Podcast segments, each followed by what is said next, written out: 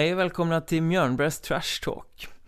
Idag vänder vi på perspektivet och tittar på hockeyn ur rättsskiparnas synvinkel för att eh, jag drog till Svenska Hockeyförbundets högkvarter i Stockholm och där träffade jag Joel Hansson som eh, sedan augusti i somras är huvudansvarig för domarna i bland annat Hockeyettan. Det blev ett samtal eh, om de viktigaste egenskaperna för att kunna bli en bra domare. Den där vi mot dom-mentaliteten som tyvärr finns alldeles för ofta mellan spelare och domare. Och hur övertaggade föräldrar som tävlar alldeles, alldeles för hårt faktiskt kan vara förödande för hur eh, potentiella domarkarriärer kan komma att se ut. Dessutom snackar vi bland en väldig massa andra spännande grejer om att det är en riktigt dålig idé att döma strikt efter regelboken. Och så lyfter vi fram historien om tjeckerna och deras svarta lista där de sätter upp domare som de inte vill ha i sina matcher. Men innan vi släpper lös allt det där så vet ni att eh, om ni vill säga någonting till mig, ni vill önska gäster, vilket många gör och det är jättekul, ni vill skälla på mig för att jag är kass eller hylla mig för att jag är alldeles briljant. Eh, då mejlar ni mikael.mjornberg.se eller så hittar ni mig på Twitter, att Mjornberg heter jag där och skriver en massa finurliga grejer under dagarna. Eller så letar ni upp Facebook-sidan som finns på Mjörnbergs Trash Talk, den är också ganska många som har lyckats göra vid det här laget. Men nu är det dags, dryga timmens analyserande, diskuterande, reflekterande kring att domaren faktiskt är en grymt viktig del av produkten ishockey. Vi släpper loss Joel Hansson. Trevlig lyssning. Vi sitter här på eh, Svenska Hockeyförbundets lokaler i Stockholm och eh, idag ska vi faktiskt prata lite domarfrågor för jag har med mig eh, domaransvarig Joel Hansson här. Välkommen! Tack så hemskt mycket! Hur är läget? Det är bara bra tack! Även om det är måndagsmorgon idag så... Ja, fast det är en ny spännande vecka på gång så måndagar brukar vara rätt bra här faktiskt så jag har ingenting emot måndagar alls. Du väljer att se det positivt helt enkelt? Ja, man har svårt att se det på något annat sätt. Det blir inte bättre i alla fall. Är du positiv som människa? Ja men det tycker jag överlag. Jag menar framförallt möjligheter och, och, och utveckling. Och det är lite det som jag tror är, är det roliga i hockeyn framförallt.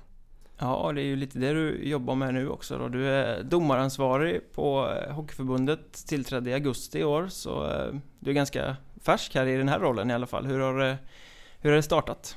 Ja, lite som du säger färsk här, men jag jobbar ju faktiskt eh, på Svenska Hockeyförbundet för två år sedan med, med lite sådana här utvecklingsfrågor också då på halvtid. Så nu är det väl lite en små comeback så att säga här med, med ett större ansvar då. Eh, och framförallt mot breddverksamheten då som vi räknar ner Hockeyettan då och, och neråt eh, i breddfrågor. Ja, vad sysslade du med innan? När du var här första vändan? Första vändan jag var här, då jobbade jag eh, mot våra utvecklingsverksamhet, våran utbildningsverksamhet eh, och kanske inte så direkt mot Hockeyettan som jag gör idag och med ett sånt brett ansvar utan då var det mer de specifika frågorna och utbildningarna och camperna som vi hade som jag var ansvarig för. Ja, lite administrativt sådär på ett annat sätt? Ja men kanske. precis, på en, på en mindre tjänst. Och nu blir det lite mer utveckling, nu har jag tid att eh, sitta ner och, och, se över hur ska vi utveckla domarna framför allt där. Och, eh, i Hockeyettan och neråt och för att kunna förbe förbereda dem för elitverksamheten sen framöver.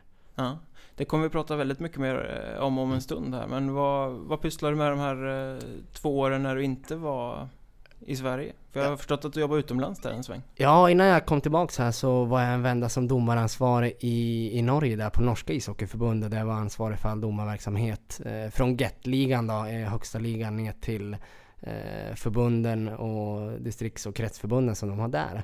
Eh, som jag jobbade en säsong. Eh, sen föregående säsong så var jag med Erste Bank Ice Hockey Liga som är en österrikisk internationell liga där med över eh, fem deltagande länder med olika lag då. Och hade ansvar för domarutveckling i, i de här länderna, Slovenien, Ungern till exempel. Och jobbade mot deras juniorserier med sportsliga frågor. Hur kommer det sig att man hamnar där?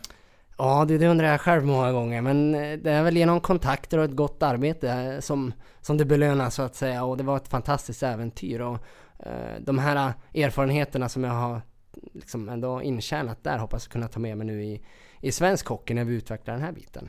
Men det var liksom en, enårsgig så att säga. Annars tänker man ju att får man en sån utvecklande roll där så kanske man blir kvar några år. Och... Ja, det, tanken har väl aldrig varit att det ska varit eh, ett år på varje ställe som det har blivit nu utan eh, det var väl mer att jag har blivit frånryckt så att säga. Eh, från norska förbundet så fick jag frågan om jag ville jobba i Österrike och i Österrike nu så frågar svenska förbundet om jag ville komma tillbaks. Så det är nog kanske inte med flit riktigt som det har blivit ett år då, men det får jag se som någonting positivt då. Men du planerar att bli kvar här på förbundet i Sverige nu mer än den här säsongen i alla fall. Ja, nu är jag väldigt nöjd här. Så jag hoppas att jag får möjligheten och förtroende att jobba flera säsonger här. Men du jobbar eh, direkt under Thomas Torsbrink då som är domarchef i, inom svensk hockey? Ja men precis. Thomas är ju ytterst ansvarig för alla domare. Eh, sen blir det ju alltid, vi är ju en stor verksamhet. Vi är över 4 500 domare. Eh, från SHL och ner till, till ungdomsdomarnivå. Och här behöver vi väl ha så många som möjligt och då har vi delat upp ansvaret lite. Att Thomas ansvarar eh, nationellt, eh, framförallt då elitfrågor och internationella frågor. Och jag har ett helhetsansvar mot breddfrågorna som är Hockeyettan och neråt där. Så det var ett väldigt bra samarbete och ett samarbete som behövs där. Och, eh, över elit kontra bredd för att kunna bygga en stark grund. Både i framtiden i eliten men fram, eh, framtiden även på bredden. Du ansvarar för att plocka fram stjärnorna som han ska lyfta vidare i sina storligor sen. Ja men precis, ja min, min, mitt farmarlag om man ska se det där och han är han är A-team så att säga där. Talangutvecklare. Ja, men det är jättekul och det, det finns mycket intresse och många talanger inom svensk hockey. Så precis som ledare och tränare där så, så jagar vi guldkorna ute i landet. Hur mycket skiljer det sig eh, om du tänker nu när du har varit i Österrike och Norge och domarverksamheten där kontra det som eh, sker i Hockeyettan här i, i Sverige? Det är en fantastisk utveckling ute i Europa där. Alltså hockeyn växer sig jättestarkt. Då har vi länder som Norge, vi har som Ungern, Österrike. Alla spelar i OS, VM och jag menar håller en väldigt hög hockeynivå internationellt. Och det är klart att de ställer krav på eh, på att domarna ska ha samma nivå som de spelar på. Så de är väldigt aggressiva i sin satsning och här här ser väl vi också att vi måste rusta upp eh, våran verksamhet för att liksom hålla vår mark internationellt framför allt. Eh, samtidigt så ser vi många av länderna som nu när jag kom tillbaka här som vi har kontakt med som vill ha vår hjälp. För de ser att vår verksamhet är väldigt bra.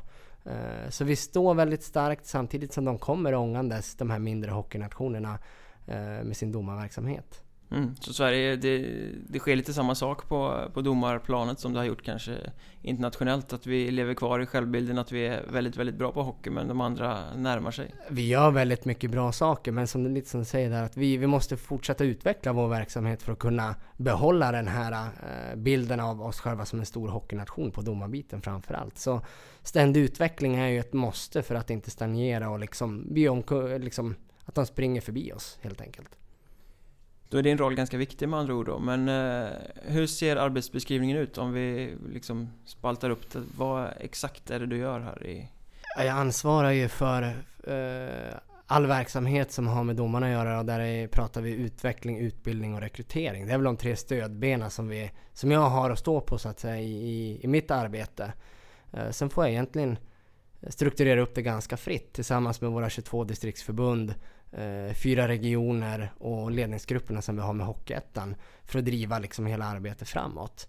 Eh, men jag, jag, tycker att vi, vi har en väldigt, en väldigt bra balans genom att vi är ett stort nationsförbund som ska förse våra distrikt och våra eh, förbundsfunktionärer med information och möjligheter framför allt. Så inom de här tre, tre benen så, så jobbar vi väl mest. Det känns som att det blir ganska många telefonsamtal en, en vanlig arbetsdag. Ja, och det är väl som för, för aktiva ledare och, och liksom sportchefer där också. Att eh, mycket sker ju ideellt ute i våra distrikt. Så det blir mycket samtal på kvällar och, och, och helger där när eh, de vill jobba mot det lediga och ha tid med sin verksamhet så att säga. Så kontorstid är ju ganska lugnt. Det blir ju på kvällar och helger som, som man får sköta den största delen av verksamheten. Vilket jag inte har något problem med, men det är lite den vardagen vi lever i. Det är lite så när man håller på med idrott överhuvudtaget, att eh, man får ta tiden när den dyker upp. Absolut. Flexibilitet är nog A och O om man ska kunna jobba med det. Men eh, har du en egen domarkarriär i bakfickan eller hur? Eh, annars är det kanske lite långsökt att hamna som eh, domaransvarig? Jag, jag dömde själv eh, och dömt Hockeyettan tidigare år. Nu har jag inte dömt på fyra säsonger där, men jag var huvuddomare i Hockeyettan som, som högst då. Eh, och hade även ett ansvar gentemot ett hockey eh, domargymnasium som fanns i Gävle där jag var tränare. Eh, oj, nu var det fyra år sedan kanske där, fyra, fem år sedan. Och sen fick jag en, en tjänst på SIF och då, då var det ganska svårt att fortsätta att döma och samtidigt åka på camper, ha olika utbildningar och sådär. Så jag hann inte med riktigt. Och fick väl göra ett val då om, om jag vill vara aktiv på sidan om eller på isen.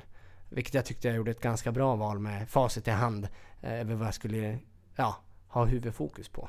Ja, men hur tänkte du där då? För jag menar, skrivbordstjänst mm. kontra vara mitt i, i den action som pågår. Jag kan tänka mig att det kan inte vara helt självklart. Självklart hade jag en, jag hade en dröm som många av våra eh, förbundsfunktionärer om att döma internationellt, döma elit och döma Hockeyallsvenskan så långt som möjligt där. Men jag tror jag rannsakade mig själv ganska ordentligt och tänkte okej, okay, vad, vad kan jag ha störst nytta? Och vad kan jag bidra med mest? Och hade en ganska stark kraft att förändra saker.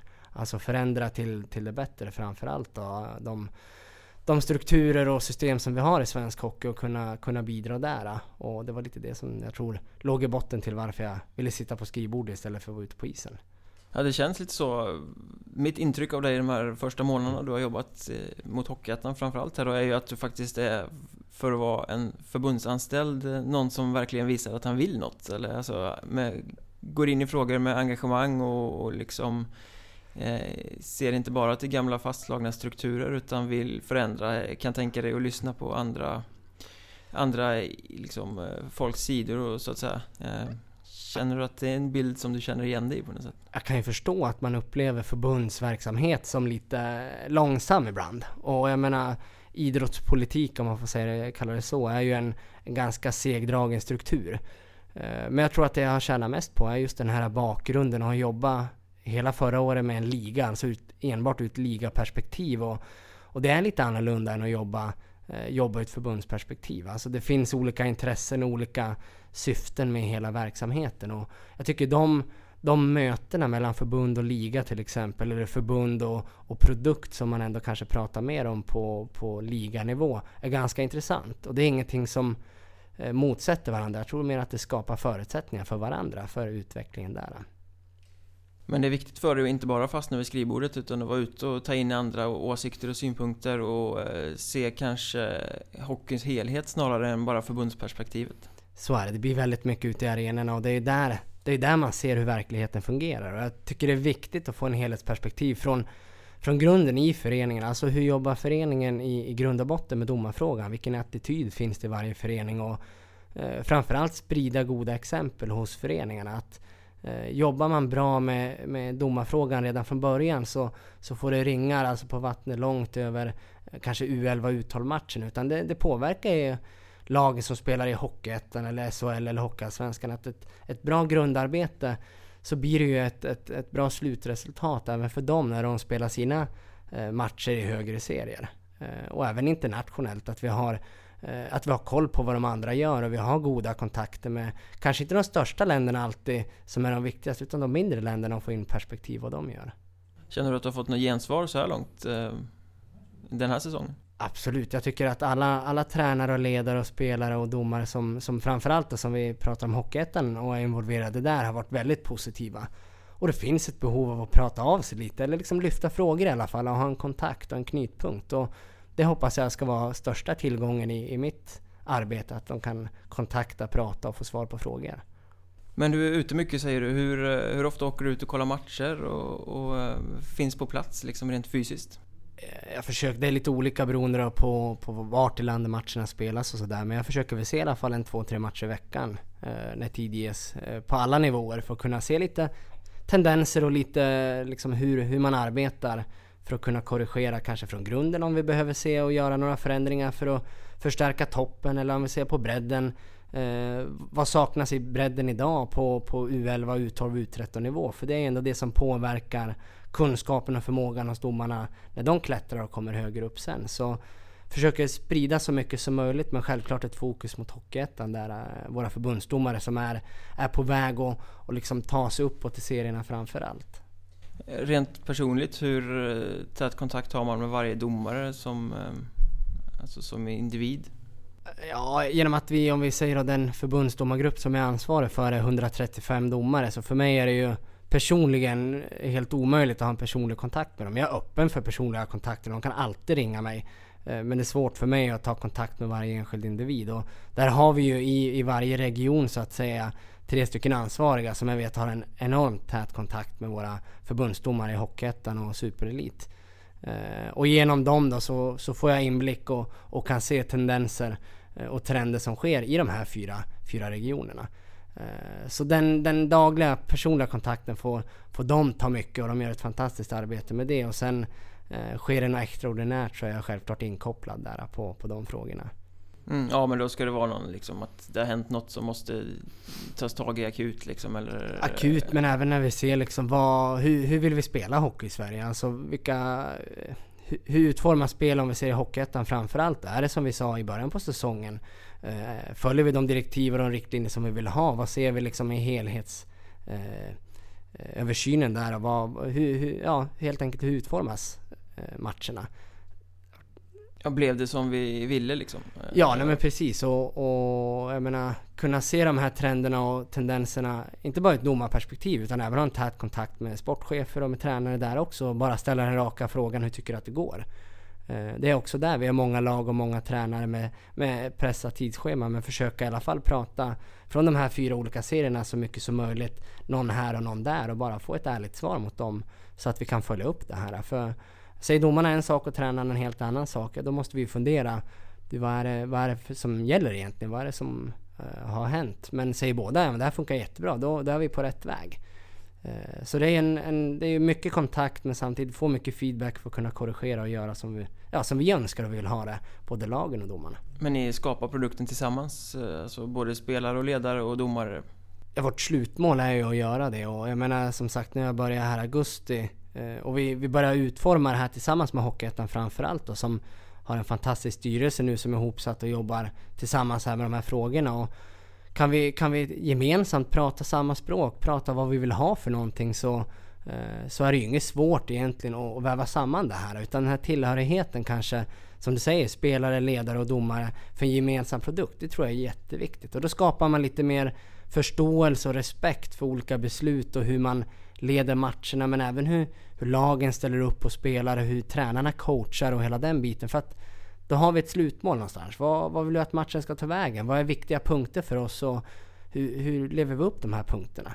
Eh, det tror jag är jätteviktigt att vi, att vi börjar prata om under den här säsongen men framförallt till nästa säsong när vi får ta den här säsongen lite och behandla den och se vad var bra och vad var mindre bra. Ja, liksom det är inte vi och dem utan det är vi gemensamt som Absolut. ska göra det här. Och det, det tror jag är den viktigaste. Och det är nog kanske vad vi har tappat lite inom alla lagidrotter kan jag känna. Det är även fotboll, innebandy där att det är mycket vi mot dem.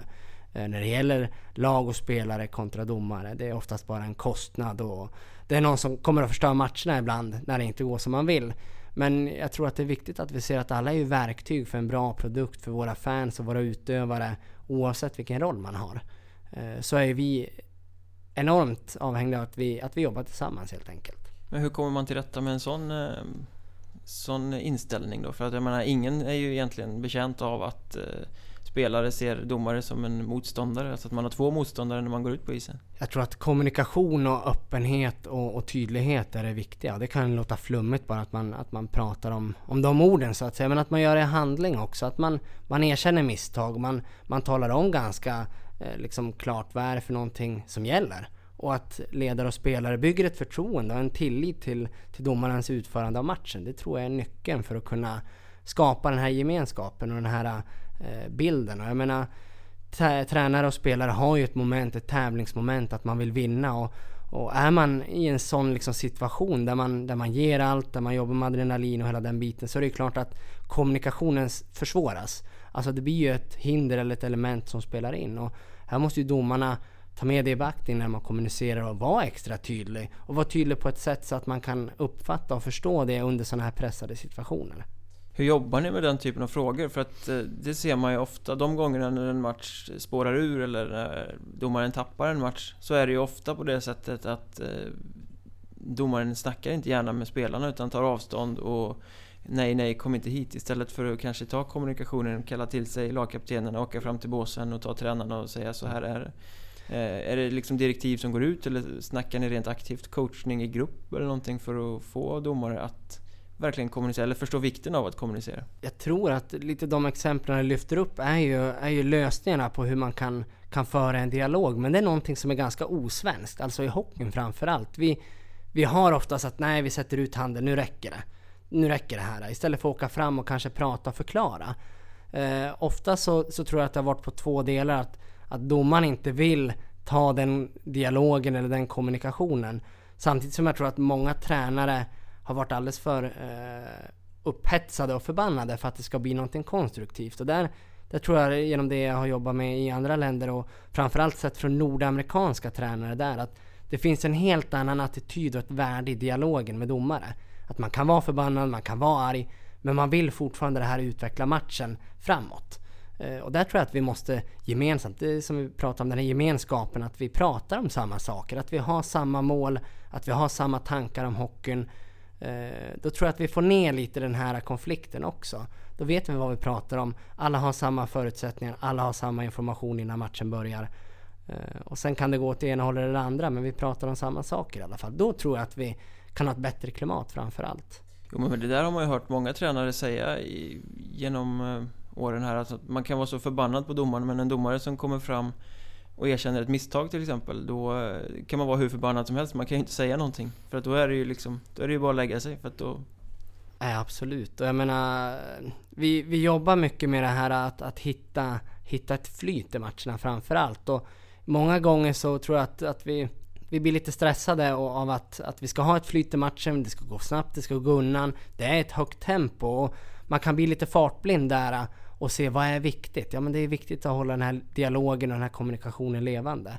Eh, utan att det tar tid och då blir det lite igen där att, att som tränare också kunna acceptera Okej okay, nu har domaren förklarat, nu lägger vi det åt sidan. Behöver vi prata? Ja men det gör vi i pausen till exempel, eller vi kanske gör efter matchen. Eh, jag tycker absolut att man ska, man ska alltid svara, man ska alltid eh, vara konkret och berätta vad som har hänt. Men den här dialogen och diskussionen leder ju aldrig någon vart. Utan eh, har domaren dömt så har domaren dömt. Har man en fundering kring det och man vill diskutera det så att säga, då får man ju ta det i ett annat forum. Eh, kanske efter matchen eller liknande där. Det, det tror jag också är lite nyckeln där. Att fortsätta informera, kommunicera men ta bort lite den här diskussioner som bara skapar frustration och ilska och inte leder någon vart egentligen. Långbänken liksom. Ja, och jag menar det är ingen som vill se det. Och det, det tror jag att både tränare och domare måste förstå och skapa en förståelse för att Visst, man är förbannad, man är upphetsad, man vill, man vill tala om vad man tycker och tänker och har på hjärta för att få det ut. Men jag tror att fansen och de som kollar på matchen, de, de hör ju inte eller förstår kanske inte vad som diskuteras eller pratas om. Så det är helt ointressant. Utan då är det viktigare att komma, komma igång med matchen och, och prata om de här frågorna när det finns tid helt enkelt. Tror du att det finns ett litet missförstånd bland vissa domare där att eh, direktiven säger att vi ska inte prata sönder matcherna men att det välter över åt andra hållet så det blir vi pratar inte överhuvudtaget. Det vill säga förklarar inte utan sätter bara upp handen. Det är jättesvårt. Jag menar vi har så en sån oerhört spann på individer hur de fungerar i matcher och, och i olika situationer och hur matcherna ser ut så eh, jag tror där har vi från högt och lågt så att säga naturligt genom eh, den stora grupp vi är, både tränare och domare. Men jag tror överlag att det funkar ganska bra. Eh, att man, man är ganska tydlig och informerar. Men självklart så brister det på båda hållen där är många, många fall där man kanske inte säger någonting alls. I lägen där bara man säger att ej mål, hög klubba, klubban var över där, så bedömer jag. Sen kan du ha tyckt något annorlunda. Och det respekterar jag och sen är allting klart. Eh, det gör vi nog i, i varje match, sådana missar där vi inte ser att det hade behövts. Så det är, det är någonting vi får coacha i och, och ge feedback och, och hjälpa varandra med. Och även att tränarna kommer fram och säger du, hade du bara sagt vad, vad det här handlar om, då, då hade jag köpt det. Och ja, att vi vågar prata helt enkelt om de här sakerna. Men du säger att man kan ta den här diskussionen i ett annat eh, sammanhang eller ett annat forum. Tycker du att domare och eh, sportchefer, tränare kanske borde sätta sig ner oftare och diskutera den här typen av frågor? Jag tycker ju att, att vi pratar alldeles för lite gemensamt. Alltså i, i forum där vi kan prata samma saker och vi pratar hur vi vill ha det. Och nu var jag med Hockeyallsvenskan när de bjöd in alla huvudtränare plus en givande spelare slash lagkapten på deras domarkurs här. Och det var fantastiska diskussioner och det vart avdramatiserat när vi pratade hockey. Och, och vi fick förståelsen ur domarperspektiv hur tränare och spelare ser på regelverk och ser på hur matcherna spelas. Och de fick se lite hur vi såg på det. Och det var jättenyttigt och jag tror bygga relationer och bygga liksom den här äh, gemenskapen, det gör man kanske inte på isen utan det gör man på sidan av. Och det är där man kan se individerna bakom coachblock eller bakom domartröjan och se att det är bara människor båda två som vill det bästa, att hockeymatchen ska vara så rolig som möjligt för alla involverade. Men hur ser egentligen coachingen ut för domarna i Hockeyettan nu? Jag menar, de får ju någon form av feedback från sidan på sina insatser gissar jag, så att exakt hur, Vi har, det upplagt? Vi har ju fortlöpande coaching under säsongen. Det är ju inte som, alltså det är också största skillnaden lagen mot domarna är att eh, lagen har ju alltid en coach på varje match och vi har ju kanske en coach Ja, de har kanske en tre, fyra gånger per säsong beroende på vem man är, var man bor och, och vilka matcher man har. Eh, så våran coachningstillfällena blir ju inte lika intensiva eller feedbacken kommer ju inte lika snabbt som kanske för spelarna. Och det är någonting vi saknar och det har ju mer att göra med storleken på, på gruppen och hela den biten. Men rent konkret så försöker vi ha tre, fyra, fem tillfällen per säsong där domarna blir sedd. Eh, och då jobbar vi med de här sakerna vi pratar på, på kursen och som vi eh, liksom pratar om de här bedömningsdirektiven som kommer från internationella förbundet som vi tar in i svensk hockey och viktiga områden som rör just Hockeyettan och de serierna vi dömer. Eh, och sen självklart generella frågor om, om domarens roll och positionering och hela den biten får man också feedback på. Men den är väldigt begränsad jämfört med spelarna och jag önskar ju självklart att man fick feedback direkt. Och det vet jag domarna också vill ha helst att, att det kommer feedback efter varje match. Vad var bra, vad var mindre bra så man kan utvecklas. Det är ingen som tycker det är kul att åka runt och göra fel. Eller liksom ha en konstig placering. Det, det, gör man inte med flit, men då måste man ju ha den feedbacken att du det här eh, försvårar ditt arbete, jobba så här istället. Hade du stått här hade du inte hamnat på efterkälken ja. och då hade du sett att det var mål och liksom... Exakt, och jag menar att komma åt eh, den problematiken, ha fler coacher, den ekonomi och den logistik som, som följer med det också. Det är ett, ett jätteprojekt men där, där jobbar vi väldigt aktivt då med hur vi kan utveckla verksamheten där. Men vad är det för personer som är ute och coachar då? Eh, vi har många äldre domare som har dömt både högre upp i serierna men även Hockeyettan och, och serier under där. Och, eh, jag är jättenöjd med gruppen som vi har idag. De, de som är supervisors eller coacher ute på plats är enormt duktiga och framförallt väldigt engagerade. Eh, och jag vet att det ger mycket för domarna där. Så det är en ganska spridd grupp från norr till, till söder där eh, som vi har som är aktiva coacher.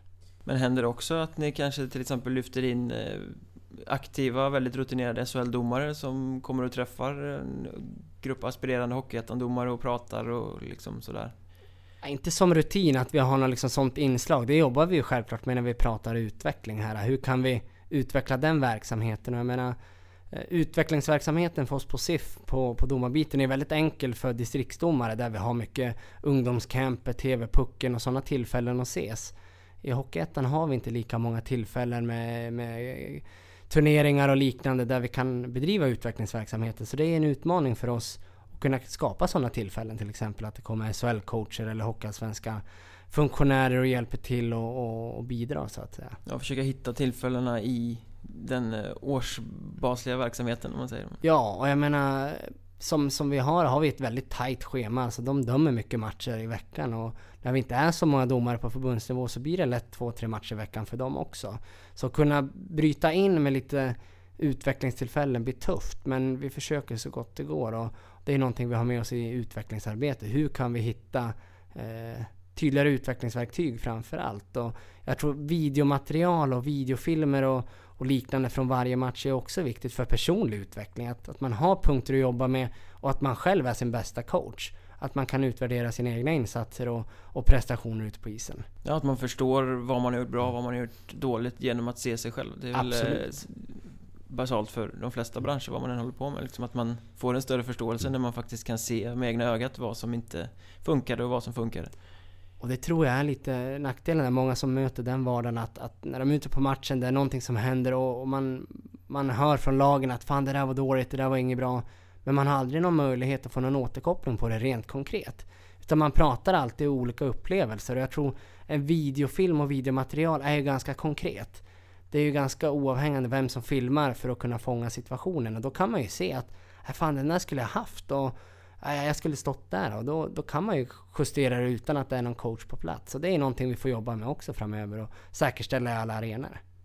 Men eh, du snackar med väldigt mycket domare, du hör väldigt mycket eh, snacket som går bland domarna. Så har du någon uppfattning om vad de, eh, om vi tittar på Hockeyettan då framförallt, tycker är svårast? Vad är, vad är den största utmaningen för, för domare i Hockeyettan?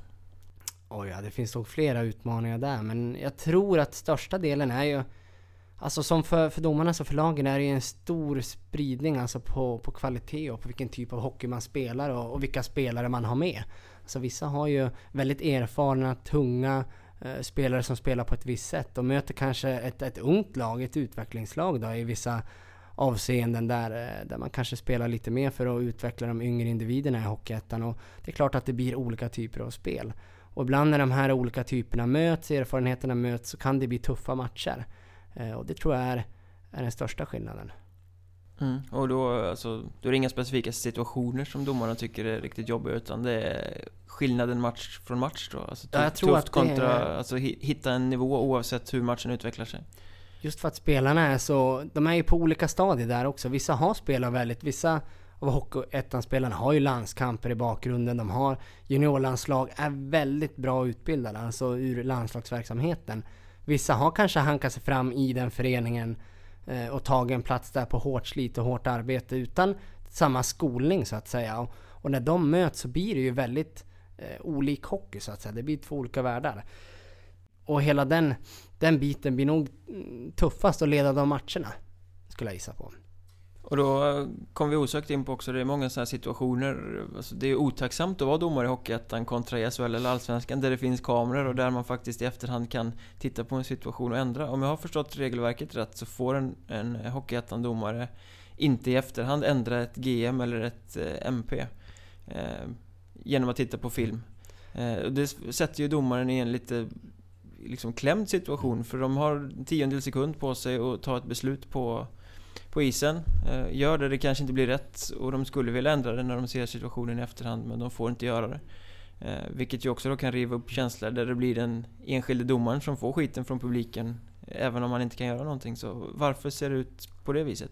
Det är ju lite som det belyser där. Vi har ju inte möjligheterna till videomaterial i varje arena. Vi har inget säkerställt system för eh, fördelning av videosekvenser till domare och lag efter matchen. Och då, då har vi sagt det att det, det är dåligt att gå på känsla och, och, låta det liksom gå känslan efter matchen. Det kan gå en period, det kan hända saker som sker. Eh, tränare, spelare kan påverka. Vi har sagt att ska man då ändra beslutet så måste det vara baserat på neutralt videomaterial. Alltså den faktiska situationen. Och så länge vi inte kan göra lika i varje varje case, varje match genom att vi inte vet att det finns material och vi kanske inte kan säkerställa att domaren får ta del av det. Då är det väldigt tufft att, och, och ändra från femma game till match. Det vi har sagt dock och det som regelverket är ganska tydligt är att du kan ju alltid efteranmäla en situation. Alltså oavsett om du har tagit beslut på isen eller inte. Och du känner sen att fan det här måste vara avstängning, det här är grovt och jag missar helt. Så kan man alltid göra en anmälan på situationen. Det finns ingenting som hindrar den där. Men eh, just femma game till match kontra SHL Hockeyallsvenskan har vi sagt det på grund av att vi, vi saknar möjligheten till neutral eh, review så att säga på situationen där. Men är inte det lite den här svenska eh, mittemellanvägen? Det ska vara rättvist för alla, är det inte? Jag kan tycka att det kanske vore bättre att mm. kan det, även om det inte kan bli rätt på alla ställen så är det väl bättre att det kan bli rätt på de ställena där det faktiskt finns video. Absolut, så kan man ju tycka. Och jag menar, vi, vi, vi tar ju bort kanske vissa matcher verktyg som finns i, i arenorna. Men jag tror att eh, från, från ligan och hela, hela den biten där så är det ju viktigt att när vi har ett system så ska det vara lika för alla. Eh, sen om det är typiskt svensk mellanmjölk, ja då kanske det är så. Men jag tror att det är idrottens grundpelare är att vi har samma förutsättningar i matcherna för att kunna göra likartade bedömningar och, och eventuella ändringar av, av situationer. Vet du om domarna upplever det som, som jobbigt i vissa fall? Absolut, det är ju någonting domarna önskar ju att kunna se situationerna i efterhand och inte bara om vi pratar större situationer utan även små situationer och inte för att kunna liksom försvara något beslut utan för att lära sig av besluten.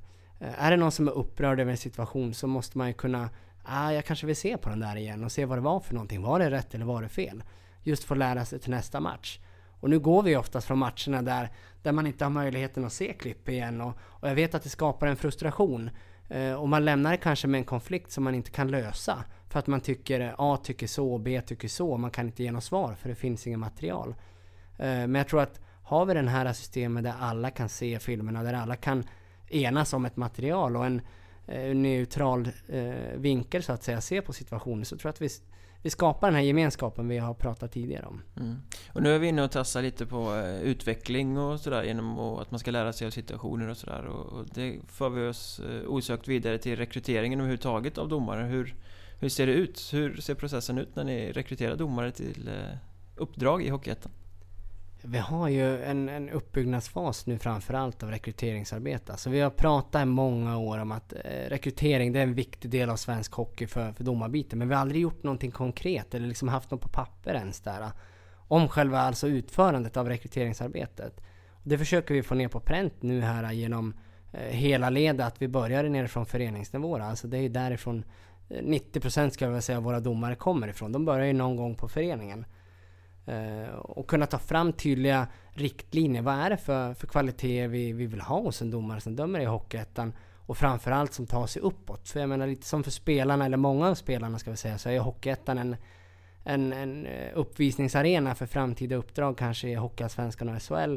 Eller utland. Och liknande är det för domarna där också. Att de strävar ju uppåt många av dem och de, de vill ta sig framåt. Och där måste ju vi tydliggöra vilka kvaliteter har man för att vara i Hockeyettan och vilka kvaliteter måste man ha för att ta sig vidare? Precis som lagen har kravprofiler och, och, och sånt där som, som de är ute och letar efter. Men är det lätt eller svårt att rekrytera nya domare? Jag menar, det är en ganska utsatt position. Jag menar, jag själv skulle aldrig sätta mig i en, en domartröja med tanke på hur utsatt det är och hur mycket skit man får oavsett om man gör rätt liksom. Eh, finns det ett motstånd ute bland folk när ni ser liksom att det här skulle kunna bli en bra domare men att de, att de inte vill?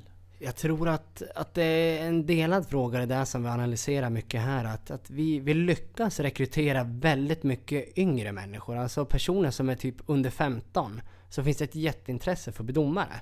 Sen någonstans på vägen där efter 15-16 så, så är det många som blir bortskrämda.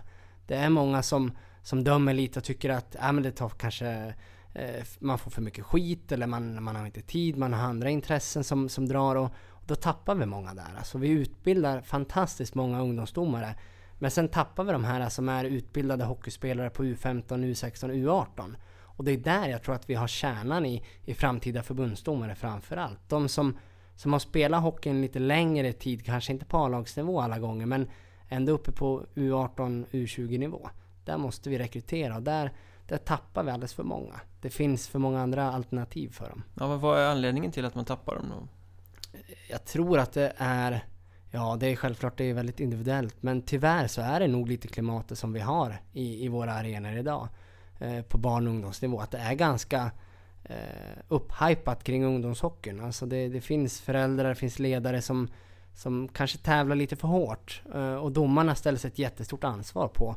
Har vi en domare som är 15-16 så, så förväntas ju ett att han kan alla regler. Att han vet vad han ska vara. Och på toppen av det så ska han leda ungefär 30 kids. Plus 4-5 ledare i vuxen ålder. Och det finns ju ingen annan verksamhet där, där en individ i den åldern får det ansvaret. Och det, det är någonting som jag tror föreningarna tillsammans med oss, de måste hitta lösningar på hur vi kan stötta de här ungdomsdomarna. Och våga döma, våga stå ute på isen och känna sig trygg ute på isen också. Ja men det handlar väl mycket om den här attityden bland hockeyföräldrar och sådär också. Du kan inte ha en eh, 45-årig herre som står och skriker på en 15-åring för att han har missat en offside. Nej, jag menar den situationen har ju inte...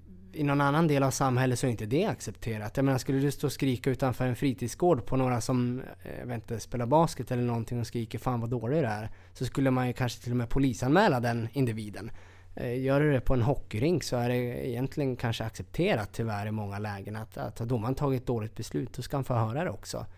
Det är ingenting som, som finns i någons värdegrund eller liksom tanke alls, utan det är ett mönster vi måste bryta. Eh, inom ishockey, men inom idrotten överlag kring domarens roll. Hur bryter man det? Jag tror att, att, eh, att man ser framförallt de här fördelarna med en god domarverksamhet och en bra domare på isen. Alltså vad, vad finns det för positiva effekter av en bra domarverksamhet? Kan vi börja prata om de positiva effekterna och hur vi ska uppnå dem? Då tror jag att vi dödar lite de här negativa delarna som finns idag. Eh, jag tror bara att om man får prata så, det, det ljusa övervinner det mörka så att säga. Jag tror inte vi kan ta bort det mörka utan att bygga upp fler positiva aspekter av det. Är vi för dåliga då på att lyfta fram positiva sidor av eh, domaruppdraget?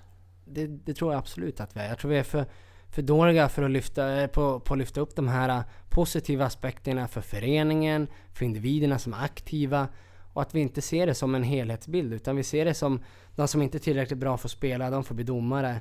Och istället för att se att ja, men har vi bra domare oavsett nivå så har vi bra matcher, då har vi en bra spelarutveckling. Eh, och jag vill väl sträcka mig så pass långt så jag tycker att har vi bra ungdomsdomare så, så blir ju det en bra utbildning för våra framtida NHL-stjärnor eller VM-lag eller OS-lag. Eh, sen kanske inte avgörande med en bra ungdomsdomare, men jag tror att det hjälper mycket mer än att ha en ungdomsdomare som, som får skit och inte vågar döma ordentligt. Men det är i alla fall några som, eh, som fortsätter. Eh, annars skulle vi inte ha några domare överhuvudtaget. Nej, för det är ju ingen som börjar döma när man är 35 mm. kanske, om man inte är gammal spelare då. Men eh, har vi några up and coming stjärnor i Hockeyettan nu som du ser liksom kommer eh, vandra vidare till större uppdrag? Genom ja, det närmsta? Det har vi absolut. Vi har väldigt många talangfulla och det, det som är positivt, som jag ser det lite extra positivt, det är ju framförallt den här eh, generationsväxlingen vi har på linjedomare i Hockeyettan. De som har sett mycket Hockeyettan-matcher ser kanske att det är många yngre eh, linjedomare som är ute på matcherna. Men de är fantastiskt välutbildade. De kan grunden jättebra. Och vi hade senast här uppe på TV-pucken hade vi en pool kommande Hockeyettan-domare som var där och dömde. Och eh, jag är inte alls orolig för den delen där. Utan där har vi väldigt många hungriga, ivriga, pålästa killar och tjejer som dömer. Mm. Uh, har ni några sådana liksom riktlinjer hur många år man borde vara i ettan innan man kan kliva vidare eller sådär liksom uh, För att få den erfarenheten? Du kan ju vara jätteduktig men när du är för ung så kanske du inte har varit i hetluften och kanske inte ska upp i Allsvenskan och döma AIK Björklöven eller något sånt där kokande. Det finns inga, inga raka riktlinjer där utan det gör vi en individuell bedömning på varje individ. Alltså hur mogen är den här individen? Och när vi kommer till förbundsnivå så är ju liksom rent tekniska färdigheterna är ganska lika skridskomässigt, vad man har på regelprov och lite sådär. Och jag menar, för att ta sig till nästa steg så krävs det ju enormt mycket personkännedom. Alltså att man är en social människa som har bra ledaregenskaper, som kan föra sig på ett bra sätt och vara en bra förebild framför allt. Det, det är ju lite där vi får utvärdera de individerna som kommer uppåt framför allt. Mm. Och hur är Hockeyettan som utbildningsnivå för domare? Man säger att det är en utvecklingsliga för spelare och det är ju som vi har sagt samma sak för domare, men hur, hur bra är egentligen serienivån för, eh, för att göra folk bättre? Vi har ju en fantastisk mix där kan jag tycka i Sverige där, vi, där våra förbundsdomare dömer dels superelit men även dömer Hockeyettan samtidigt. Och det blir lite, jag kan tycka att farten i många superelitmatcher är lite högre än vissa Hockeyettan-matcher. Så domarna får testa på det här med en, en eh, högre speed, kanske inte samma puckbehandling i superelit och, och passningsspel, men det är en hög fart och sen får man hantera vuxna människor i Hockeyettan som ändå blir en fördel kontra superelit där eh, många av domarna är äldre och, och, kanske spelarna anses som barn eller ungdomar liksom där i, i superelit. Så jag tror att det är en bra mix det där och Hockeyettan, fördelarna där är ju just den här erfarenheten och den här kommunikationen med vuxna människor och, och hela det tänket som finns där hos spelarna. Den är lite annorlunda än superelit så där tycker jag att det är en jättebra eh, utvecklingsliga framförallt i den här personliga relationer och hur man, hur man för sig socialt och hur man är en ledare på isen. Mm. Är det den viktigaste egenskapen för att vara en, eh, en bra domare? Eller vad, hur, om man ser på helheten, liksom, vad är det som, eh, som krävs för att man ska bli en riktigt bra domare? Vilka egenskaper måste man ha? Alla delar är ju självklart viktiga men jag, jag, tror, jag skulle nog vilja säga att ledarbiten och hur du är som människa är nog i alla fall Eh, 70% minst 70% av, av en bra domare. Sen kan du alltid ha svagheter när det gäller skridskoåkning eller placering men hur du för dig och leder matchen blir ju A och O för att ta hem till exempel ett kokande derby oavsett serie. Så, så spelar det nog ingen roll om du åker på 20 sekunder eller 19 sekunder på ett istest eller om du åker på 25. Utan det blir ju den här ledaregenskapen som blir avgörande för hur, hur du säljer dina beslut och hur du tar dina beslut framförallt. Är det den typen av eh, människor som vill bli domare? Eller hur, är det lätt att rekrytera den typen av personer? Oj, ja, vi rekryterar jättebrett perspektiv där framförallt. Jag menar, det är klart att det finns alltid domare som, eh, som har mer spelkänsla än andra och som, som har ett naturligt ledarskap. Kanske via jobb eller bakgrund på andra sätt och kan ta det här mycket lättare. Alla utformar ju någon form av ledarskap på isen och reflekterar lite vad man har för för erfarenheter och bakgrund. Så det är klart det varierar ganska rejält skulle jag vilja säga. Ja, för mycket som handlar om spelkänsla kan ju vara så här. Du kan kunna regelboken utan till och veta att eh, det här var en tripping, det här är två minuter enligt regelboken. Men har du känslan så vet mm. du kanske att matchen behöver att du inte tar just den här. Eh, det är väl någonting som man inte kan lära ut. Nej, och nu, nu är vi inne på ett, ett väldigt känsligt område där lite som du säger att matchen behöver inte ha. Och jag menar Eh, det beror ju helt på hur man bedömer situationen eh, och vilken nivå som, som finns där. Och många tror jag, när vi pratar om att det blir konflikter och man blir irriterad på domaren, det är att man har en förväntning på en viss nivå. Och jag tror att ledare, spelare och domare tillsammans måste komma överens i varje match. Vilken nivå är det vi ska ha i den här matchen? Vad är det som är tillåtet och vad är inte tillåtet i den här serien, den här matchen och i den här sekvensen? Eh, jag tror att mycket eh, liksom hänger där framför allt. För att döma enligt regelboken svart och vitt, det håller inte. Det säger till och med internationella hockeyförbundet som ger ut regelboken att, att enbart döma enligt regelboken är inget, inget sätt att leda en match. Utan det måste alltid finnas en, en bedömningsgrad i alla situationer. Eh, och, och, den förståelsen tror jag inte finns riktigt kanske i, i alla lägen. Att, eh, att den är avhängd på hur matchen spelas, vad lagen vill och vad, eh, vad lagen tillåter också. Jo, för det kan jag uppleva som ser väldigt mycket Hockeyettan, att de matcher där det blir eh, helt galet, där allting går överstyr, det är ofta då när, när det blir för nitiskt, när eh, man dömer, ja, bara utvisningar till exempel som enligt regelboken är helt korrekta, men där det blir för mycket och för petigt och då tappas allting på något sätt. Jag tror de flesta matcherna där, där det upplevs som jobbigt och kanske blir en dålig stämning är när man inte är i synk. När domarna inte är i synk med spelare eller ledare. När man, är, man ser matchen på helt två olika sätt och där är ju kommunikationen A och O. Eh, att man faktiskt kan prata och säga du vad är, det, vad är det som gäller idag? Vad är det för någonting som vi kan informera våra spelare om? Uh, och jag tror att vi håller alldeles för mycket på vår bild av att, att, uh, att det ska vara en röd linje varje match. Allt ska se likadant ut. Men det är som, som vi sa tidigare, när två lag möts och det är två helt olika lag så blir ju matchen annorlunda än om två likadana lag möts. I spelsätt och spelstil och coachning och allt sånt där. Alltså, det kommer alltid diffa. Och vi måste nog kanske prata lite mer om den här öppenheten för matcherna. Att det, det kan se olika ut match till match beroende på vilken match vi har. Och reflekterar återigen till arbete i Österrike som vi gjorde där. Där var vi väldigt tydliga med lagen eh, om vad som förväntades och hur, hur matchen ska spelas. Och coacherna coachade efter det också, för de visste vad domarna skulle döma för. Här blir det lite att, att man kanske förväntas på ett visst sätt, men vi är inte så tydliga och öppna med det.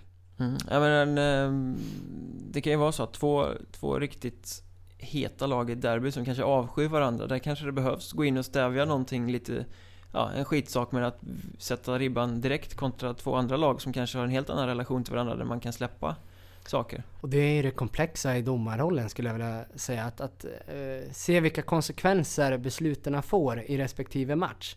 När vi pratar fördel, jag menar en, en slashing på handsken i en het match kan vara avgörande. Men i en match där allting flyter så kan det gå helt, liksom att det flyter under radarn helt. Det är helt beroende på vilken typ av match man har. Och självklart är det så att den blir uppenbar och påverkar jättemycket en het match så stöttar jag att det är en utvisning alla dagar i veckan. Är det en lugn match, samma förseelse, men det är ingen som lägger något märke, det blir ingen fördel av det, allting flyter med. Ja men då är det ju onödigt att ta en utvisning så att säga och döda den typen av match som man har då. Men då är vi, vi cirklar ju runt det här ämnet hela tiden, spelkänsla, liksom, spelkänsla, spelkänsla. Eh, ni har era test, ni har era kurser, jag menar regelkunskap, det kan man testa.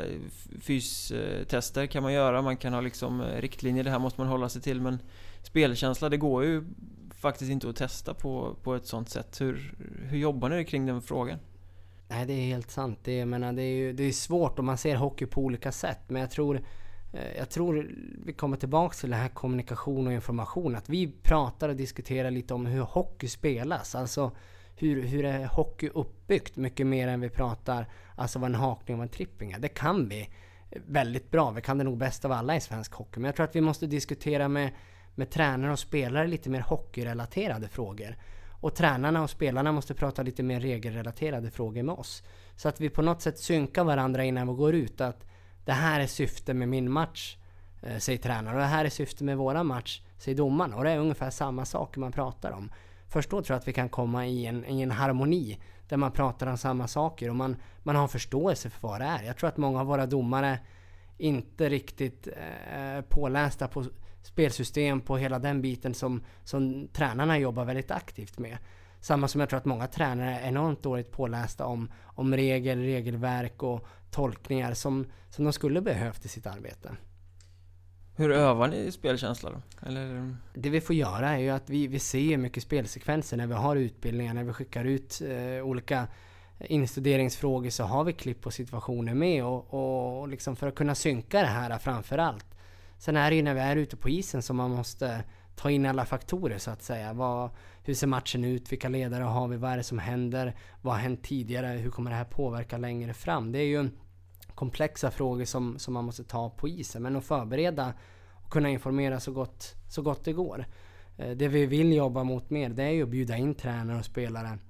Så att de känner sig delaktiga och känner att, att det de pratar om eh, förstår vi och det, det lyssnar vi på. Likväl som vi pratar om våra saker, att tränarna och spelarna känner att de förstår vad vi pratar om. Mm. Men när ni samlas här som på kursen till exempel eh, Domargruppen är ju inte homogen på något sätt utan det är ju väldigt många olika typer av individer. Uppstår det då liksom runt den här typen av klipp och sekvenser vilda diskussioner på att ja, men det här tyckte jag var grovt, nej men det där var ingenting säger nästa och så den tredje säger att ja, men jag kan väl ta en tvåa på liksom.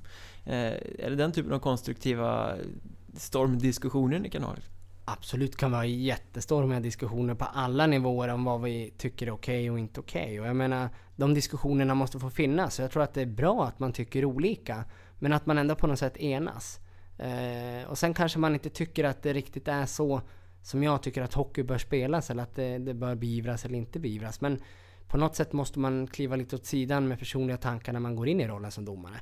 Eh, har vi bestämt innan säsongen att eh, det ska vara en och en halv meter byte Även om jag tycker att fan, ah, vadå, det spelar väl ingen roll. Eh, så måste man ändå leva upp till det. Det är de arbetsuppgifterna hur man ska döma. Eh, och det är viktigt också mot lagen att säger vi och skickar ut innan en säsong att i år ska vi vara hård på byten till exempel. Och så är det en som inte gör det för att man anser att nej men jag tycker att det är lite petigt där. Ja då, då har vi kastat undan hela, hela grundidén med att vi ska ha likartade bedömningar i, i varje match så att säga. Och jag förstår frustrationen hos lagen då om det är någon som, som väljer att gå utanför ramen av det vi har informerat. Eh, det är ju inte alls vad vi har kommit överens om. Så det är klart att eh, det är en, en stor utmaning att, att kunna enas under kurserna. Men jag tycker att vi har enats väldigt bra inför den här säsongen. Självklart finns det alltid diskussioner om, om olika sekvenser som sker. Det sker väldigt mycket sekvenser och en lång säsong. Så vi kommer aldrig vara eniga men vi har en ganska konstruktiv dialog där om olika situationer. Om det varit rätt eller om det varit fel. Där har det ju diffat lite om vi tar den här säsongen som ett eh, exempel där den gick ut med Dangerous Equipment att nu ska spelarna ha tandskydd och halsskydd annars så är det 10 minuter att sitta. Det jag vet att i, i Söder så har de inte alls haft någon problematik med den för där har de varit med och snackat med lagen innan match medan i, i östra serien här så de första omgångarna så bara regnade sådana där utvisningar och folk förstod inte alls och det var frustration. Eh, varför diffar det så två på olika ställen i landet däremellan? Har domargrupperna valt att attackera direktivet på olika sätt då? Jag tror jag tror grund och botten i det här alltså så blev det, ja, vad, vad det kan brottna i, det, det vågar jag inte säga riktigt. Men det är klart att alla hade ju samma information, alla hade samma utgångsläge. Eh, sen, sen tror jag man hade olika tillvägagångssätt som du sa där. Vissa kanske gick in tidigare eh, och läste situationen att det här vill jag ta innan vi kliver ut på isen. Andra kanske inte hade den eh, tankesätt utan tog det ute på isen och då fick det en större uppmärksamhet så att säga. Eh, vad som är rätt eller fel, det får vi utvärdera till nästa säsong. Det som är kanske viktiga lite här också i den här frågan, det är ju det vi pratar om gemenskapen där. Det var ju när vi tog beslut om det här så var inte det för någonting att markera att domarna har fått nog utan det är ju regelverket som säger att man måste ha det och vi ser att det, det saknas i många avseenden. Och då är det domarens uppgift att, att se till att det efterföljs. Men i grund och botten är det en personlig fråga av varje spelare och ledare att man ser till att, att spelarna har korrekt utrustning när man går ut. Eh, och i vissa fall när man är anställd då, eller har ett avtal, då, då är det ju ett arbetsgivaransvar att man har korrekt utrustning när man utför ett arbete. Så det är en större diskussion som, som går långt över domarens utförande av matchen, som vi kanske inte riktigt eh, nådde ut till alla lag och klubbar på det sätt som vi önskar. Eh, och det ser vi även i, i högre upp i serierna där det kanske inte efterföljs heller.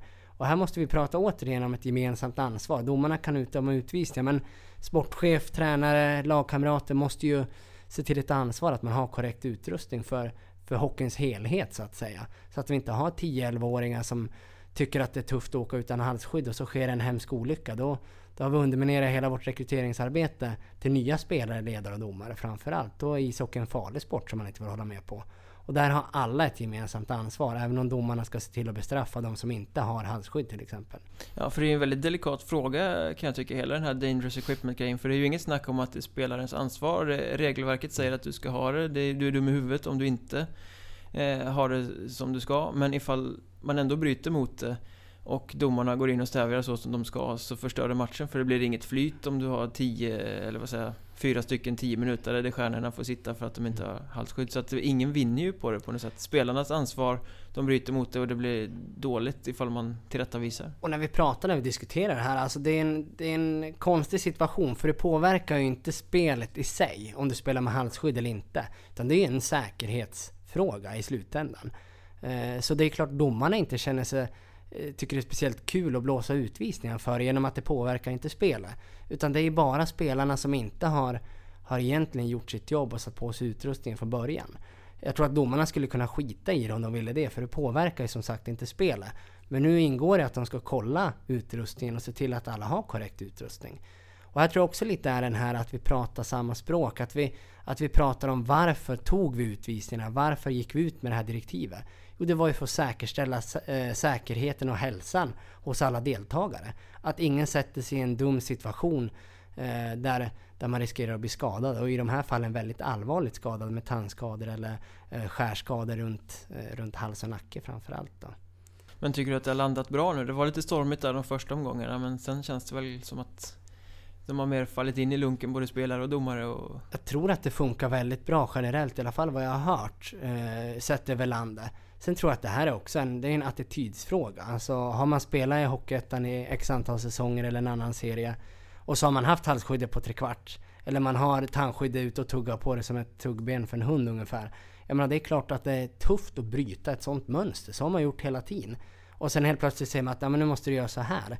Så det, jag förstår motståndet som finns där men jag hoppas att, att alla involverade inser att det här är ju, gör vi för vår egen skull. För att ja, vi inte vill ha någon skada. Att ingen vill ligga på, på en dödsbädd till exempel för att man inte haft halsskydd. Det vore ju oerhört tragiskt. Mm. Men där kommer vi ändå tillbaka till det här med kommunikationen mm. också. Domarna förklarar att så här är det. Så är det upp till tränarna också att förklara för sina spelare att sätt på halsskyddet för fan för jag vill inte ha det 10 mm. minuter på andra sidan där när vi ska avgöra matchen.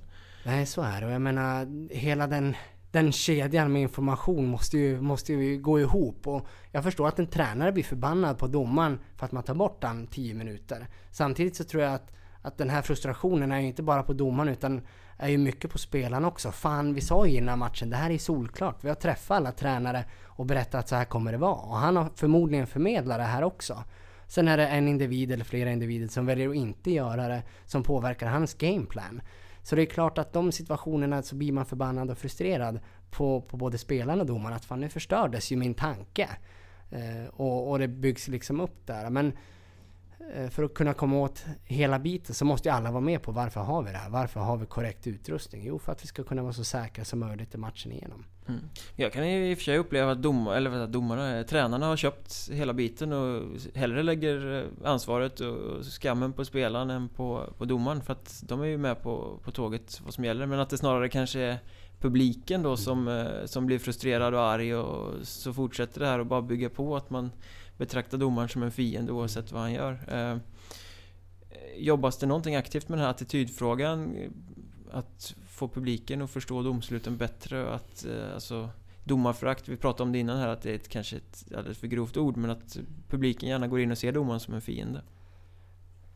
Så är det och det är en, också en bred fråga. Vi har många lag, vi har många matcher, många situationer som, som sker där. Men jag tror att vi i framtiden måste använda de, de medier och de informationskanaler som ändå finns för att sprida information och kunskap. Eh, jag tror att, att ser man till andra länder och framförallt våra nordamerikanska länder och, och medier som finns där så sätter man en jäkla prestige och berättar rätt. Alltså nordamerikanska sändningar av NHL eller andra serier så är de väldigt snabba med att korrigera om de har sagt någonting fel. Alltså de vill, vill vara tydliga, de säger att det här var rätt, det här var regeln, så här var det. Och vi har kanske inte samma kultur. Och jag menar i våra största kanaler ut, om man får, får kalla dem för det, TV-kanalerna som sänder SHL och Hockeyallsvenskan, så kan jag uppleva personligen att man kanske inte korrigerar misstagen som man säger. Man kan förklara en regel på felaktigt sätt. Det blir lite tittarstorm. Men man korrigerar aldrig eller liksom kommer med fakta att så här är det faktiskt. Eh, de är jättepålästa i många avseenden men ibland blir det fel. Eh, det blir det ju för alla och även för dem. Och, och i de här lägena så tappar vi ju väldigt mycket information genom att man kommer ut med felaktig information. Så jag tror att nå ut med korrekt information, var påläst när vi informerar om situationer och informera om situationer som händer. Det är nyckeln för att skapa förståelse. Ja, för så är det ju. Alltså klubbarna, domarna, alla runt omkring bygger ju produkten hockey, i det här fallet Hockeyettan, tillsammans. När det funkar som bäst då blir det en riktigt bra underhållningsprodukt. För det är ju ändå showbusiness vi, vi snackar om. Eh, hur rent konkret kan man jobba då för att eh, under en match till exempel det händer ju väldigt ofta, händer nästan varenda match man är ute, att domaren tar ett beslut, publiken rasar eh, för att det gick mot det egna laget fast de har kanske egentligen inte förstått vad som, vad som hände. Eh, domaren kan ha dömt för någonting som publiken tror är något helt annat och så blir de vansinniga fast det egentligen var korrekt. Liksom. Hur, hur når man ut med informationen även under match? Ska man ha det som i NHL till exempel, att domaren får åka fram och säga två minuter det här? Eller offside på grund av liksom, jag tror att nyckeln ligger nog kanske inte riktigt på matchen utan lite det här vi pratar om förebyggande arbete och, och, och, informativt arbete innan matcherna. Och sprida det så att när man kommer till arenan så är man påläst och man har, man har fått informationen. Sen självklart kan man alltid prata om eh, hur man kommunicerar med eh, speakerbåspersonalen så att man kan förklara det på ett bra sätt. Om det är någonting som har hänt, ett mål har blivit bortdömt. Att domarna är tydliga i kroppsspråket när man tar situationen. Alltså, vem är det som har blivit utvisad? Vad är det för någonting? Att det är tydligt i varje, varje del. Det tror jag är domarens ansvar att jobba vidare på. Men jag tror att nyckeln ligger i det här att utbilda vår hockeypublik ännu mer. Och här ser vi på olika möjligheter. Alltså, vi ser smartphones, kan man lägga in appar med quiz och liksom filmsekvenser man får svara på. Hur kan vi på något sätt utbilda våra fans eh, på enkla, roliga sätt så att man känner att man, man utvecklar även sin kunskap inom hockeyn som, som supporter eller på läktaren. Eh, det tror jag är jätteviktigt. Att man sätter ett värde i att man har rätt, att man vet vad som gäller. Eh, det är nog den största eh, angreppsbiten som vi får ta där. Finns det en diskussion och en frustration i domarleden om att ständigt vara syndabocken även innan matchen har börjat så att säga? För det är ju inget, ska man vara helt krass så gillar ju publiken lite det här att se domaren som en, som en motståndare också. Det är den första syndabocken man utser det är klart det är en tacksam, det är en tacksam person att, att vara förbannad på. Jag menar, man har ingen anknytning till den. Det finns liksom oftast ganska opersonligt eh, med den domare som är på isen. Och lite den attityden har varit att man får kasta skit. Eh, vilket är beklagligt och jättesynd, det borde det inte vara. Men jag vet domarna tänker inte speciellt mycket på det. De utför ett arbete som spelarna och tränarna också gör. Och de vet att, eh, att de lever med en eh, en press på sig där och att klimatet idag ser ut som det gör. Sen jobbar vi ju för att utveckla och göra det bättre. Men det är ingenting som påverkar i Hockeyettan eller i övriga serier som jag ser det där. Men ingår det i utbildningen på något sätt, alltså mental, mental träning eller måste ju ändå förbereda domare på att det är så här verkligheten ser ut?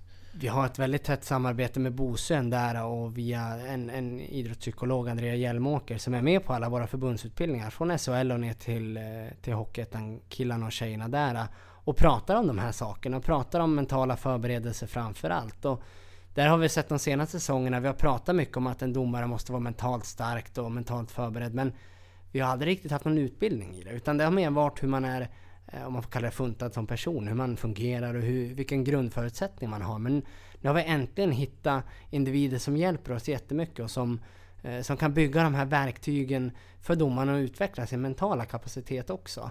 Och det försöker vi väva in lite, när vi pratar om spelkänsla. Så blir ju det en, ju, ju mer mentalt förberedd man är och, och, även fysiskt förberedd man är, desto lättare blir det att se klart i situationer och agera utifrån ett ledarperspektiv istället för bara med reptilhjärnan och, och egentligen eh, reagera på situationen så kan man agera i situationen istället och, och ta initiativ och, och, ha ett ledarskap. Mm. Men man, man måste ju vara alltså, egentligen ganska stark person i grunden för att välja domaryrket. Så är det. De, de individer vi har ute på isen är ju väldigt eh, starkt mentala redan från början. Men jag tror att det handlar om att förfina den här mentala biten med förberedelser, fokus och framförallt när vi kommer till de här viktiga matcherna hur man bibehåller ett fokus, hur man ställer sig utanför känslorna. Eh, och det tror jag är det svåraste jobbet för en domare i en het match. Det är att inte kliva in i känslan, inte kliva in i den här frustrationen eller i den här aggressiva stämningen som kanske blir ett derby. Utan mer observera och se hur känslan utvecklas för att kunna hantera sitt ledarskap utifrån det. Mm.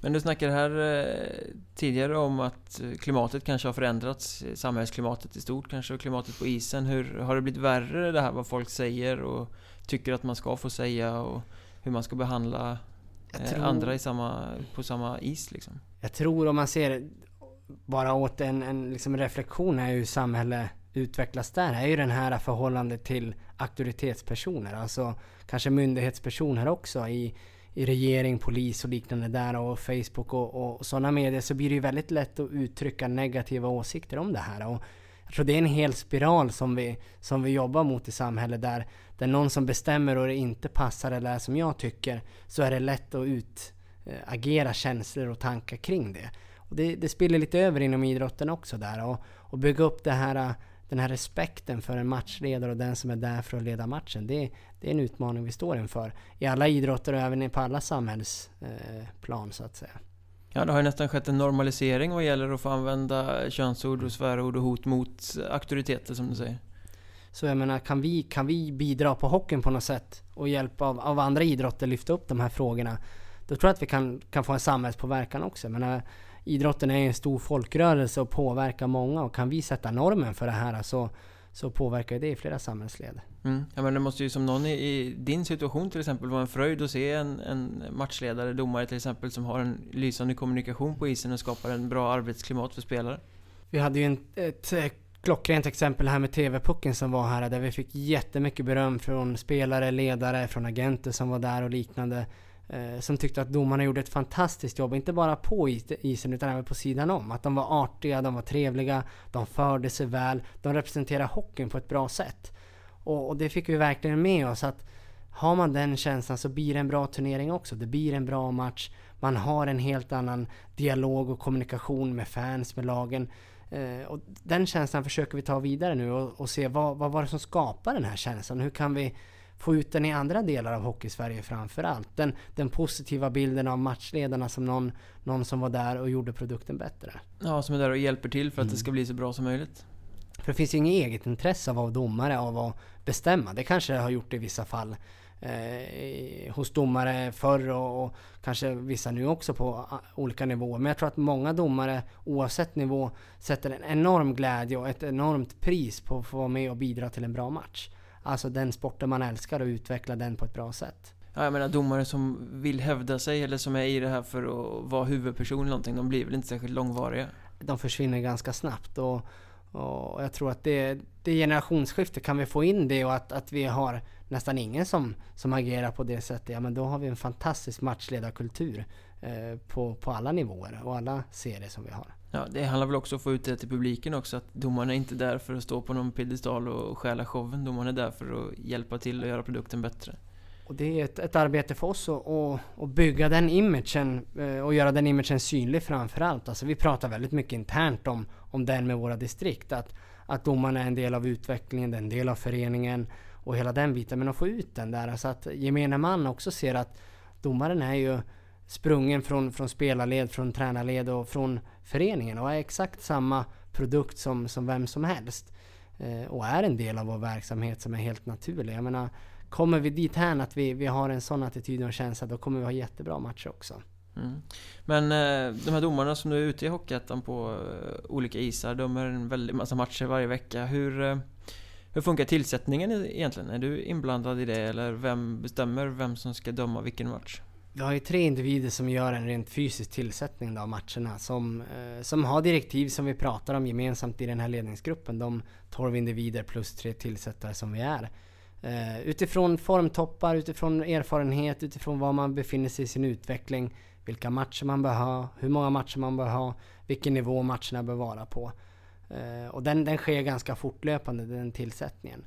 Sen måste vi göra ganska långa tillsättningar och vi måste ha ganska eh, stort tidsspann just för att domarna är ju, gör det på en hobbyverksamhet. Alltså det ska passa in med jobb, det ska passa in med familj, med andra intressen. Så det är ju ingenting som, som funkar smärtfritt utan vi, vi har ju den här eh, hobbyverksamheten att anpassa in det till. De gör ett fantastiskt jobb och, och pussla ihop till alla matcher och, och minska kostnaderna. Men eh, det vi ser i hockeyn framförallt och som jag är lite orolig för där, det är ju det här att eh, vi saknar mycket domare. Alltså vi, vi har gjort ett kanske inte helt okej rekryteringsarbete lägre ner i, i serierna på, på flera områden i landet och där blir det höga kostnader. Och det är jätteoroande ur svensk hockeys perspektiv att eh, domarkostnaden skär mycket av budgeten för att man inte har lokala domare. Eh, och då tappar vi i spelarrekrytering och, och andra delar också. Mm, så att eh, Norrland till exempel kan jag tänka mig, där de måste åka ganska långt. Norrland är ju ett, ett, exempel där vi jobbar väldigt intensivt för att få upp domare på en högre nivå och Hockeyettan framförallt och förbundsnivå så att vi slipper flyga upp domare. Det är ju mycket liksom realiteten vi har idag att vi flyger domare för matcher i Kalix eller Kiruna som kanske kommer från Skåne, Stockholm och hela den biten för att det blir billigare och att, att de är tillgängliga helt enkelt. Mm. Men det, det, är en uh, utvecklingsnivå även för domarna har vi sagt flera gånger. Uh, och du säger att när man tillsätter domare så gör man det lite utifrån vad de behöver. Uh, det måste ju vara en balansgång det där också att den här domaren behöver heta derbyn. Han är ganska ung, ganska färsk. Han måste ha de här matcherna för att bli bättre. Samtidigt som det kanske är så här, här behöver vi nog ha rutin för att den här matchen kan koka över. Vi vet av erfarenhet att här kommer det bli tufft liksom. Hur, hur ska man resonera i ett sånt fall? För att för den unga domaren, får han inte de matcherna så, så blir han inte bättre. Ja, och, och eh, vice versa, så att är han inte tillräckligt rutinerad så kanske det spårar ur.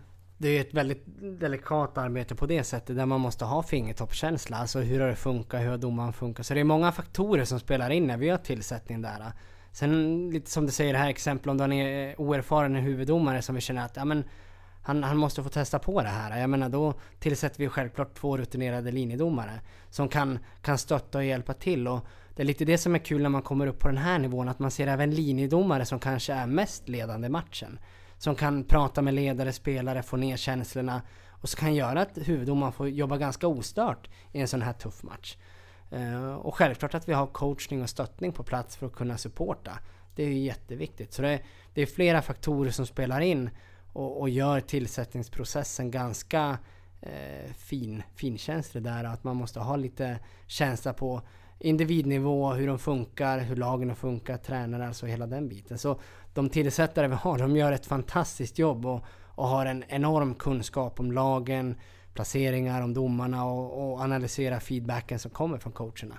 Ja, händer det att man till exempel flyttar en domare, alltså man vet att det har inte funkat med, med Kristianstad här. Det blir ofta heta matcher och de har ut, utvecklat någon form av så här, eh, inte personligt agg men liksom det funkar inte med domarna, men då sätter vi honom att döma Kriff och Mörrum istället för att eh, det blir bättre så. Vi har ju väldigt få case där det inte funkar, alltså där vi ser en ren konflikt och vi undviker utan då och, och flytta på grund av det utan då får man ha en dialog och det är som vi, vi pratar med många lag att eh, man kan ha en dålig match, så är det bara. Men vi, vi har en stark tilltro på de domare som vi tillsätter oavsett vilka lag man dömer, oavsett vilken relation man har. Men där är återigen tror jag det är viktigt att prata, att man diskuterar. Du, varför funkar inte det här nu? Varför kommer inte vi överens? Och, eh, varför har vi kanske en dålig känsla? Så man kan reda ut det. För jag tror i grund och botten är det ingen tränare eller domare som kanske aldrig går ihop och inte liksom eh, Eh, fungera tillsammans. Det är nog bara olika situationer och matcher där man, där man inte matchar ihop helt enkelt. Eh, men självklart har det hänt genom åren att vi har bytt domare på grund av olika omständigheter, så är det. Men det är väldigt sällan som vi, som vi behöver göra de här justeringarna. Ja, det kanske ska vara så också att det ska inte funka för en, eh, en tränare att skrämma iväg en domare liksom att nu gillar vi inte den här, nu rör vi upp känslorna så att vi slipper honom. Det, då, ja. då blir det ju inte rätt säkert om man ska kalla det så också heller på... Och ser man andra exempel ute i världen där så har man till exempel i Tjeckien så får ju varje lag sätta på en svart lista vilken domare man inte vill ha. De får ju välja ut innan säsongen att den här domaren vill inte vi ha på våra matcher. Och jag menar så långt kommer vi aldrig gå att, att, att lagen är med och sköter tillsättningen. Domaren är en neutral punkt en neutral person oavsett vilka lag eh, han dömer, varifrån han kommer eller vilken serie det är. Så vi ska värna väldigt mycket om att vi alltid ska ha domarna som är tillsatta på matchen oavsett vad som hänt tidigare eller efter. Självklart spelar det in men det är ingenting som är avgörande för vilken match man dömer. Svart lista, det låter ju som att det kan skapa en väldig massa friktion bara liksom. Ja, de, de har väl inte helt lyckats med det där. Och det finns önskemål och, och inte i Sverige då, men i andra länder där jag jobbar som som tyckte det här var en lysande idé men den satte vi stopp för ganska fort. Pratar vi Österrike då där ligan vill ha kanske ett mer kommersiellt eh, in... Ja, det man ser där är, jag menar vi är ett stort land, vi har 22 distrikt och när vi jobbade i Österrike till exempel så, så var det mycket landsgränser där också. Alltså tjeckerna ville inte ha ungerska domare till exempel och det fanns eh, en österrikare som var slo slovak i början och då tyckte tjeckerna att nej, men han kan vi inte ha för han är från Slovakien. Även om han är österrikare, pass och hela den biten. Så vi har tack och lov inte så mycket av de sakerna vi upplevde där nere. Nej, riskera inte att någon i Norrland sitter och säger vi vill inte ha en domare från Skåne. det finns inte de liksom aggen, även om man kanske skojar lite om danskjävlar och hela den biten med så. Men det är väldigt godhjärtad humor jämfört med vad vi såg kanske där i, i, i Centraleuropa där landsgränserna väger ganska tungt. Men är det en större, alltså från klubbrepresentanter som tryck på domare där också då? Så att man gärna går ut i medier och sågar vid fotknölarna och Ja det är det. det. Det är ett helt annat klimat skulle jag vilja säga. Där. Vi har väldigt bra klimat om man jämför med mycket hur det var där nere.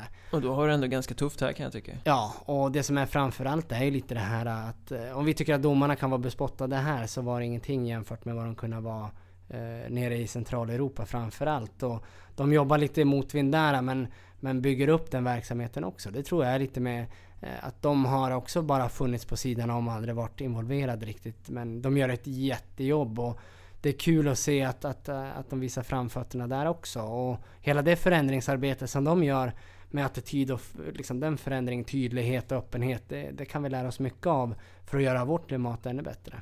Mm, vi har ju pratat mycket här om eh, alltså, förståelse mellan spelare och publik och domare och eh, utveckling och att man skapar produkten tillsammans. Och så här, tycker du att eh, domarna i Hockeyettan till exempel borde bli mer mediala på något sätt för att, för att kunna belysa frågor och utbilda som du själv är inne på?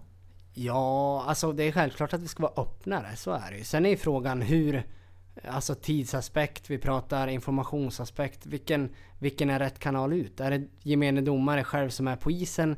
Eller är det vi rent centralt som ska jobba med de frågorna? Det är ju någonting som vi får får liksom finjustera efter resans gång. Och jag menar... Ja, du själv är ju ganska medial. Så... Jag försöker i alla fall vara det. Så jag menar, det, det är klart att, att domarna kan ta efter där också mycket mer. Och jag vet att det finns ett intresse och, och de kan föra sig på ett jättebra sätt. Så jag behöver inte ha någon munkavel på domarna alls där.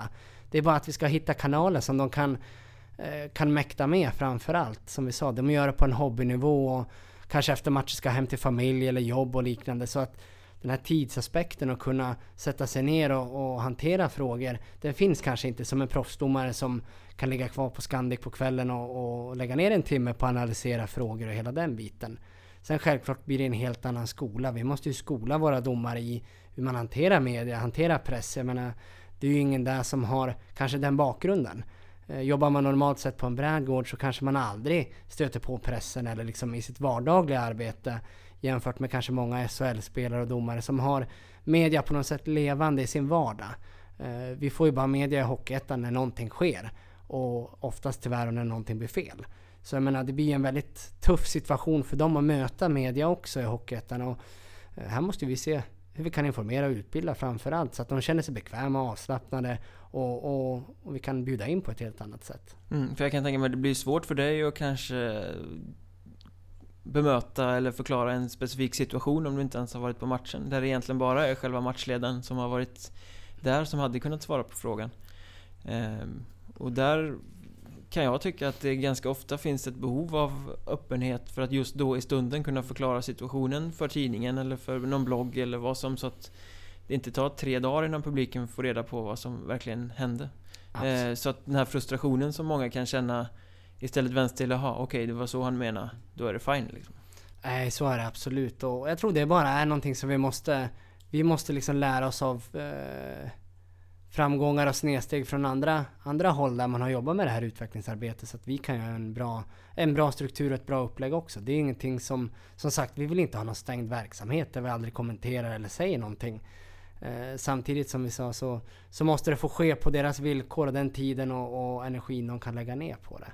Men det är någonting vi tar med oss i framtida arbete, absolut. Mm. Tittar ni till exempel på jobbet som Allsvenskan gjorde tillsammans med Viasat. Det var ju väldigt eh, uppskattat att domarna kom och, och, svarade på frågor i tre minuter efter matchen. Och jag tror att det också skapar en mycket, mycket större förståelse för, för eh, alltså, arbetet de faktiskt lägger ner där ute. Där har vi lärt oss jättemycket av Viasat och Hockeyallsvenskan och det de gjorde. Och det, det tyckte jag var ett föredömligt arbete där, hur man lyfter upp domarens roll och hur man lyfter upp framförallt situationen och får spelare, tränarens syn och domarens syn också. Att man hade en förståelse för att ja, men man kanske såg det på något annat sätt och man upplevde det på ett annat sätt. Och man kunde förklara hur man, hur man levde sig i den här situationen. Och självklart, jag menar, får vi eh, kanaler och möjligheter att göra det så är det någonting som är väldigt attraktivt för Hockeyettan.